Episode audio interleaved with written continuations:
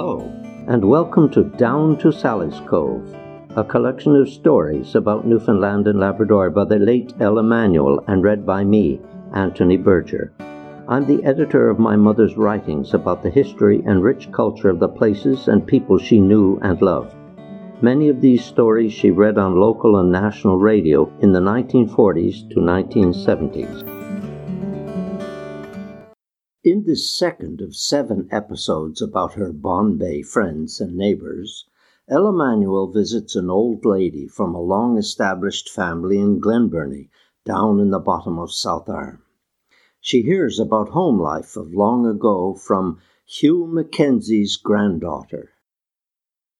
One day I was invited to take tea with a joyful old lady in Glenburnie. She had coal black hair and pink cheeks, and she made me welcome in her kitchen, being one of the few women who did not insist on visitors coming into the parlor. And no wonder, for the kitchen had just been painted a shining white, with a dado of pale blue all around, and cupboard doors to match. On an ancient wooden rocker was a woolen afghan, subtle blue and purples and violets, which she had just finished crocheting. The cloth she laid on the table was the purest white with blue and pink forget me nots embroidered at the corner. Blue is my favorite color, she said when I complimented her. I fair hates all that green and yellow that people mixes together. She poured water into the teapot and laughed. Puts me in mind of my sister. She's knit some socks for her husband, always using up bits, she was, and she knit them yellow and green stripes going round his legs. He had to wear 'em, but he told me he had to keep his eyes shut when he put them on because they made him want to throw up. Finally, he dropped them, by accident like, into washing tub in boiling hot water, and you should have seen how they came out. Color of pig mash. By the time we were seated at the table, a crowd of children had entered quietly and were sitting on the edges of their chairs, staring at me with wide eyes. Now then, what are you all doing inside this lovely day? Wants a cookie, eh? Or to have a look at the woman? No, out, out with you all, and don't let me see you around here for another hour. She swept them off gently, took her chair, and sighed. Them children. You'd think nobody could cook like their grandma, in and out all day, and that's not the half of them. I complimented her on their good manners and healthy looks, and she said, Yes, my dear, they're all Mackenzies, all looks alike, just like me. And were you a Mackenzie? I've heard about them. You must be granddaughter of the original Mac, then. Yes, and a good bit I minds about me grandfather Hugh and me great uncles. And this is what she told me. In the mid 1800s, the first Mackenzies would sail out of Scotland each spring with their families and supplies and would return late fall with dry cod, smoked salmon, and timber. They came to Bonne in the 1870s and settled in the bottom of the bay to fish and farm, cutting lumber to build their solid houses. They kept sheep and spun their own wool, out of which they wore cloth and knit sweaters, socks, and underwear. They made their boots from the hide of their cattle, and as anyone will tell you, they were the best craftsmen in the entire area of the northwest coast. Acres of land they took in on government grants. Then they died and left the land to their large families. Why, I can mind, said my hostess, when I was only twelve, I hooked mats and spun wool, and I even made skin boots from the sealskins me father got. A dollar a pair and find me own materials, that's what I got for them. Now I suppose you'd pay five dollars for them. More like forty, I said, and her eyes widened with surprise. There now, what is the world coming to after all? Forty dollars? Why, that was as much almost as I could earn in a year when I was young.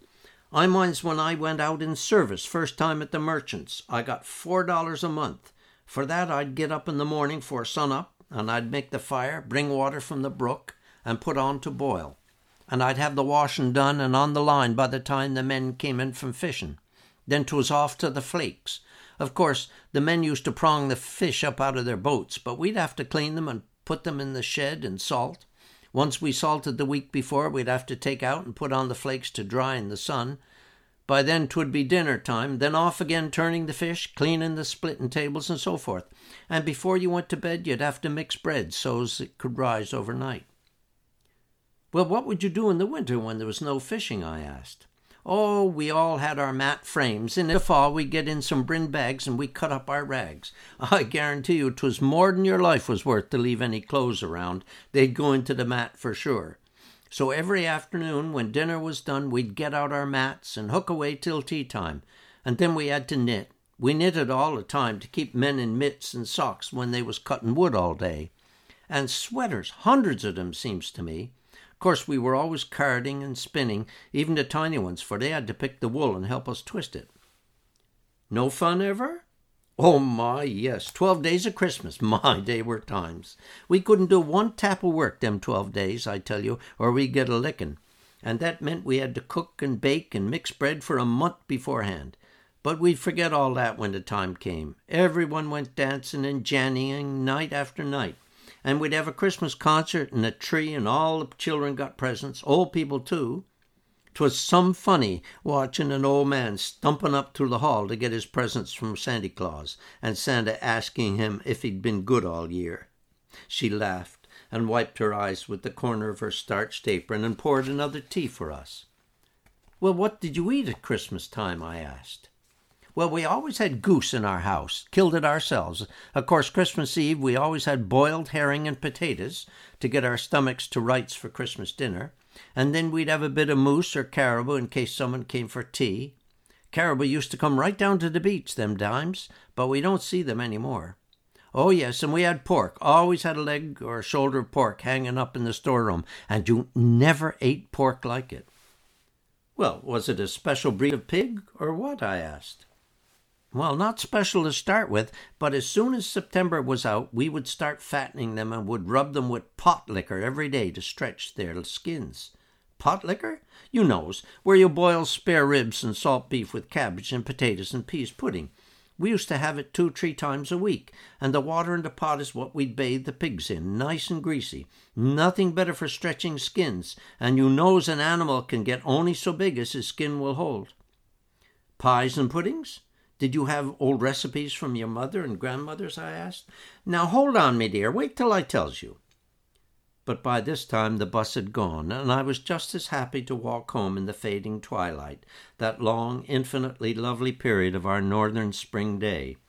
I walked up hill and down, past tiny houses with their yellow lamps, past black outlines of the mountains against the darkening sky, and the silver sheen of the wind riffled bay. Orion was traveling south with Sirius in his wake. The pole star shone faintly. I saw the moon rise twice in my walk, once from a hill under Piccadilly Reef, and again by the beach in Hell Cove. Ah, that was a night I wouldn't call the king my uncle. That was me, Anthony Berger, reading a story by the late Ella Manuel from the podcast series Down to Sally's Cove.